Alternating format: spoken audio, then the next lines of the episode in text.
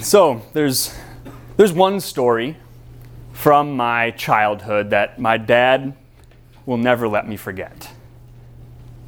Okay, actually, there's a lot of stories from my childhood my dad won't ever let me forget, but this one, this one he's told so many times, I can picture it like it happened yesterday.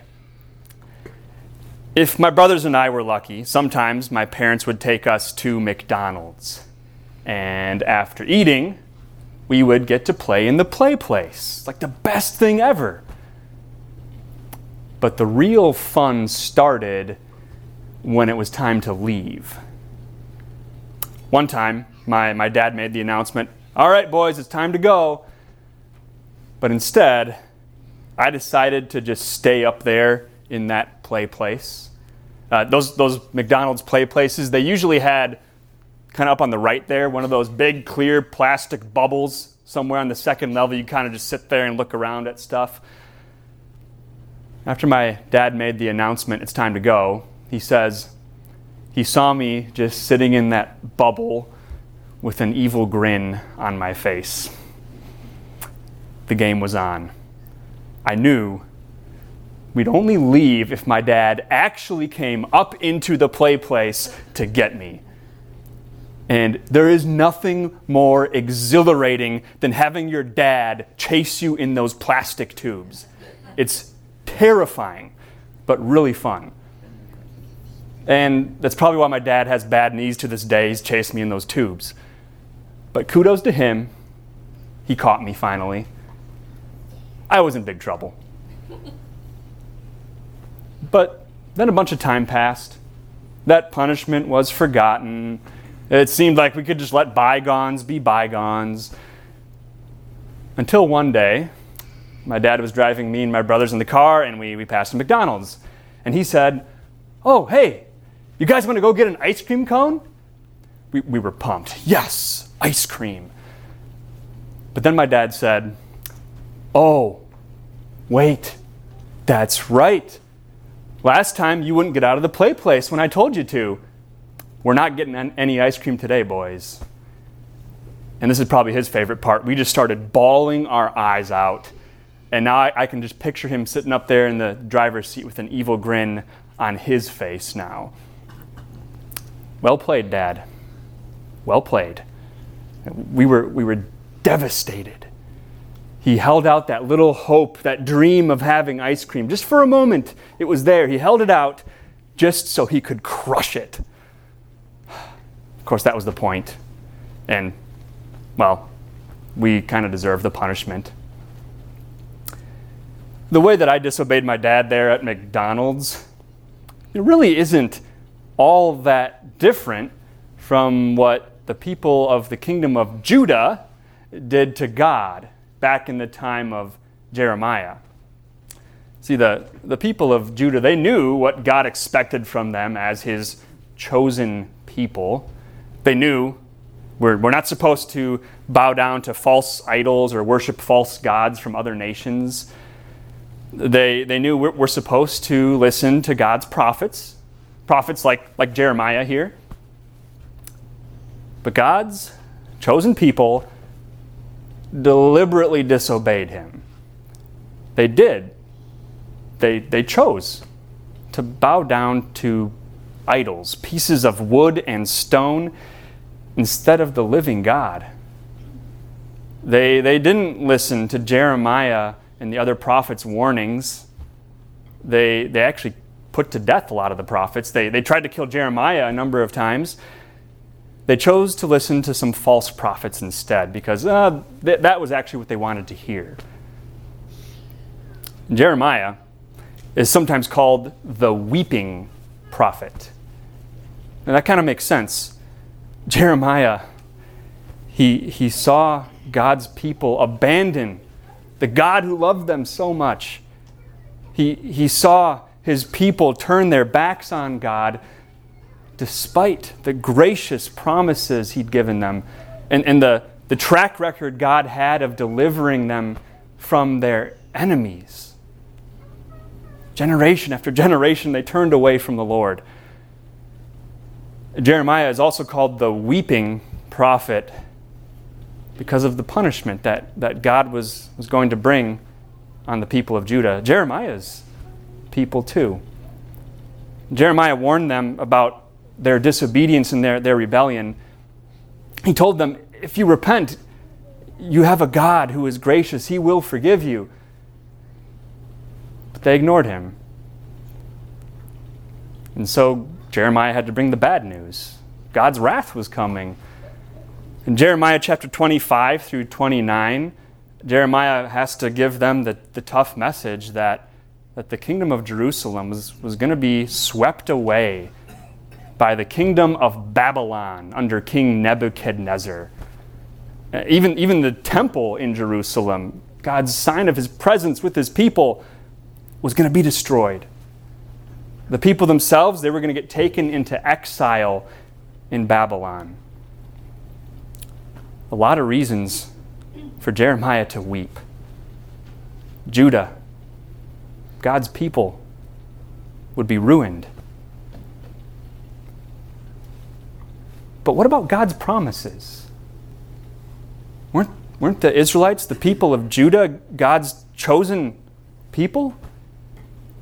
In the face of the coming judgment, the nation would be swept away and, and the, the place would be left a, a desolate wasteland. It, it appeared that all God's past promises to Israel, to, to Abraham, to King David, all those great hopes and expectations Looks like they'd be coming crashing down when Babylon came knocking on the door. You know, we, we have our own kingdom of Judah moments. We, we know the, the great and, and amazing things our God has done for us. We know he's, he's purchased our redemption with His own blood on the cross. We see His love demonstrated for us in Jesus. Like the people of Judah, we have no reason to turn away from God or, or disobey Him. And yet, even though we know what God says in His law, we, we find plenty of reasons to, to break that law. And we might not bow down to idols of wood and stone, but we, we might catch ourselves sometimes bowing down to that person we see in the mirror, putting ourselves first in our hearts instead of God. We might fall into the sin traps of this world, and, and we might claim, like Judah, well, everyone else is doing it. Why not me? God has given us His word, His prophets in the Bible, and yeah, well, there's some, some things that He says in there that I don't, I don't really want to listen to. You might ignore God's word at times. God has every right to take back all His good promises from us to, to dash every hope that he holds out to us. But he doesn't. Instead, he extends to us a branch. The days are coming, declares the Lord, when I will fulfill the gracious promise I made to the house of Israel and to the house of Judah. In those days, and at that time, I will make a righteous branch sprout from David's line. It looked like God had abandoned Judah because of their disobedience, their rebellion. And God, God had to bring punishment on them to, to teach them a lesson, just like my dad had to punish me and my brothers when we disobeyed. But God would restore his people. Because God is the great promise keeper. His promises run deep, they always get fulfilled. Even though the kingdom of Judah would go into exile and the line of kings would come to an end, the gracious promise stood. Nothing could get in the way of that. God had promised to King David, I'm going to give you a descendant who will establish your throne forever. God would fulfill the promise to give a Savior. And nothing could get in the way of that, no matter how awful things were about to get for the people of Judah. God keeps his promises despite his people's disobedience. That, that's a big thing. God keeps his promises despite his people's disobedience. Even when we, we turn from God at times, from his word, God never turns his back on you. His gracious promise of a Savior stands firm despite our rebellion, despite our disobedience. That promise is not going anywhere. The days are coming, Jeremiah told the Israelites. And this isn't just a vague expression like, oh, God may or may not get around to keeping this promise. No. The time is set, it's just around the corner. The days are coming. God is committed to this action. He will send a branch from the line of David.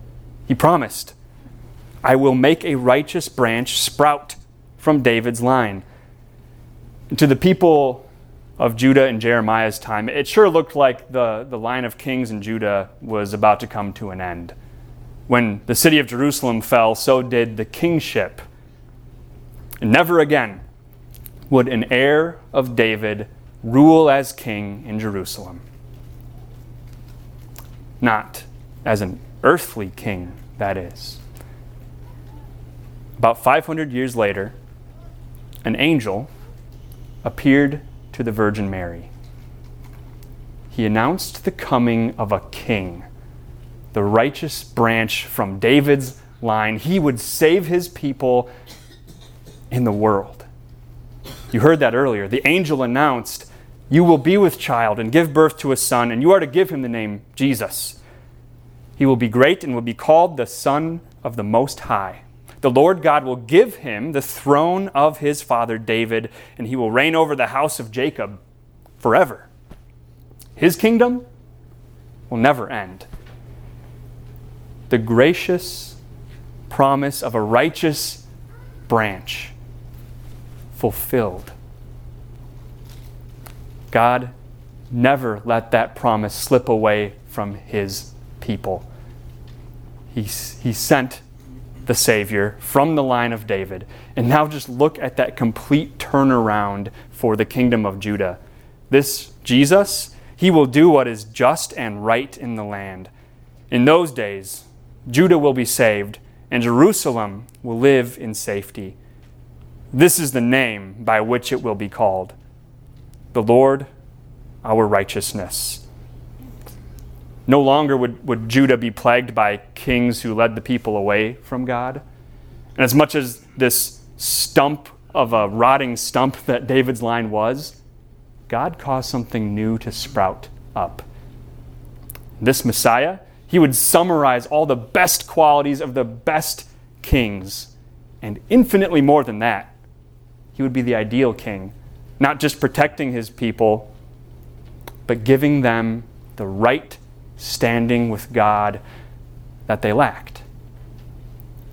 Jeremiah and the people of Judah, they had to look ahead to that promise being kept. Right? You have a lot of those words. The days are coming in those days at that time. We have something better. We get to look back at the promise kept we get to do what no Old Testament believer ever got to do. We get to celebrate Christmas, the coming of our King, the righteous, righteous branch of David. And so, you know what? Let's, let's read these verses again, this time from our perspective. The days have come, declares the Lord, when I fulfilled the gracious promise I made to the house of Israel and to the house of Judah in those days and at that time, I made a righteous branch sprout from David's line. He does what is just and right in the land. In these days, Judah has been saved, and Jerusalem lives in safety. This is the name by which we will be called the Lord our righteousness this Christmas, you, get to see that long awaited promise of a Savior being kept. There in that manger, you have the gift of hope. the righteous branch. Jesus always did what was just and right. All the days he was on this earth, he kept his Father's law. He, he did everything for your benefit, not his own. The perfect king. Now, maybe you are asking yourself, what does Judah being saved and Jerusalem living in safety have to do with me? I mean, you also maybe think of this. Uh, the city of Jerusalem, yeah, it's never really been considered a safe place for a long time now. Lots of violence there. Did, did God really fulfill this promise? Well, did you know? First of all, often in the Bible, in, in many prophecies, God's Old Testament people, the kingdom of Judah, are direct correlation with his New Testament people, the church. The, the present day church, made up of all believers in Christ, are equivalent to that Old Testament kingdom of Judah here in this prophecy. And so, even though the kingdom of Judah has never come back to glory and maybe never will, well, that ultimately was never the point anyway. The restoration here that's being talked about is about a spiritual kingdom. This prophecy has always been all about God's people, not just a nation. So God sent that branch of David to Judah to assure them that they are saved that they dwell in safety, even if their city and their kingdom is lying in ruins. God gave them more than just national security, He gave them what they really needed soul safety, soul security. With King Jesus reigning for them and a kingdom that lasts forever, giving them His righteousness, that's exactly the people of Judah had soul security. The modern day Judah, the, the church of God on earth, has already received the fulfillment of this promise. We get to dwell in soul security, knowing that, that God loves us and has taken care of everything so we can be saved. And I think this is the best part you and I, believers, we get a new name the Lord our righteousness. The right standing we claim with God is not something we point to in ourselves. We have the righteous branch extending his right standing with God over us. So maybe a branch is a really good picture of that. It's extended over us.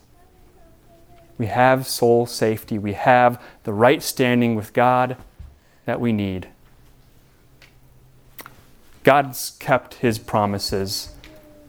And with our, our theme today, it's, it's on your page there hope is greater than optimism. Well, think about this optimism. As optimistic as you might be that it won't snow at all this winter, it still might no matter how optimistic you are that it won't. And no matter how optimistic you are, you'll get the job you've always wanted. You, you might not. See, it's not based on our level of optimism for things to actually happen, to have an outcome. You need something better than optimism. You need hope. The kind of confident hope that God gives in the Bible the kind of hope that's not based at all on your level of optimism, it's based on the fact that God keeps his promises. So this Christmas, look at the little Christ child in that manger and know that God has kept his most important promise. He's going to keep all the rest too. Despite our disobedience, God lets us play in the play place and have ice cream. This is not the way God should treat us, but it is the way He treats us. He loves you. He sent the righteous branch to prove it the gift of hope. Amen.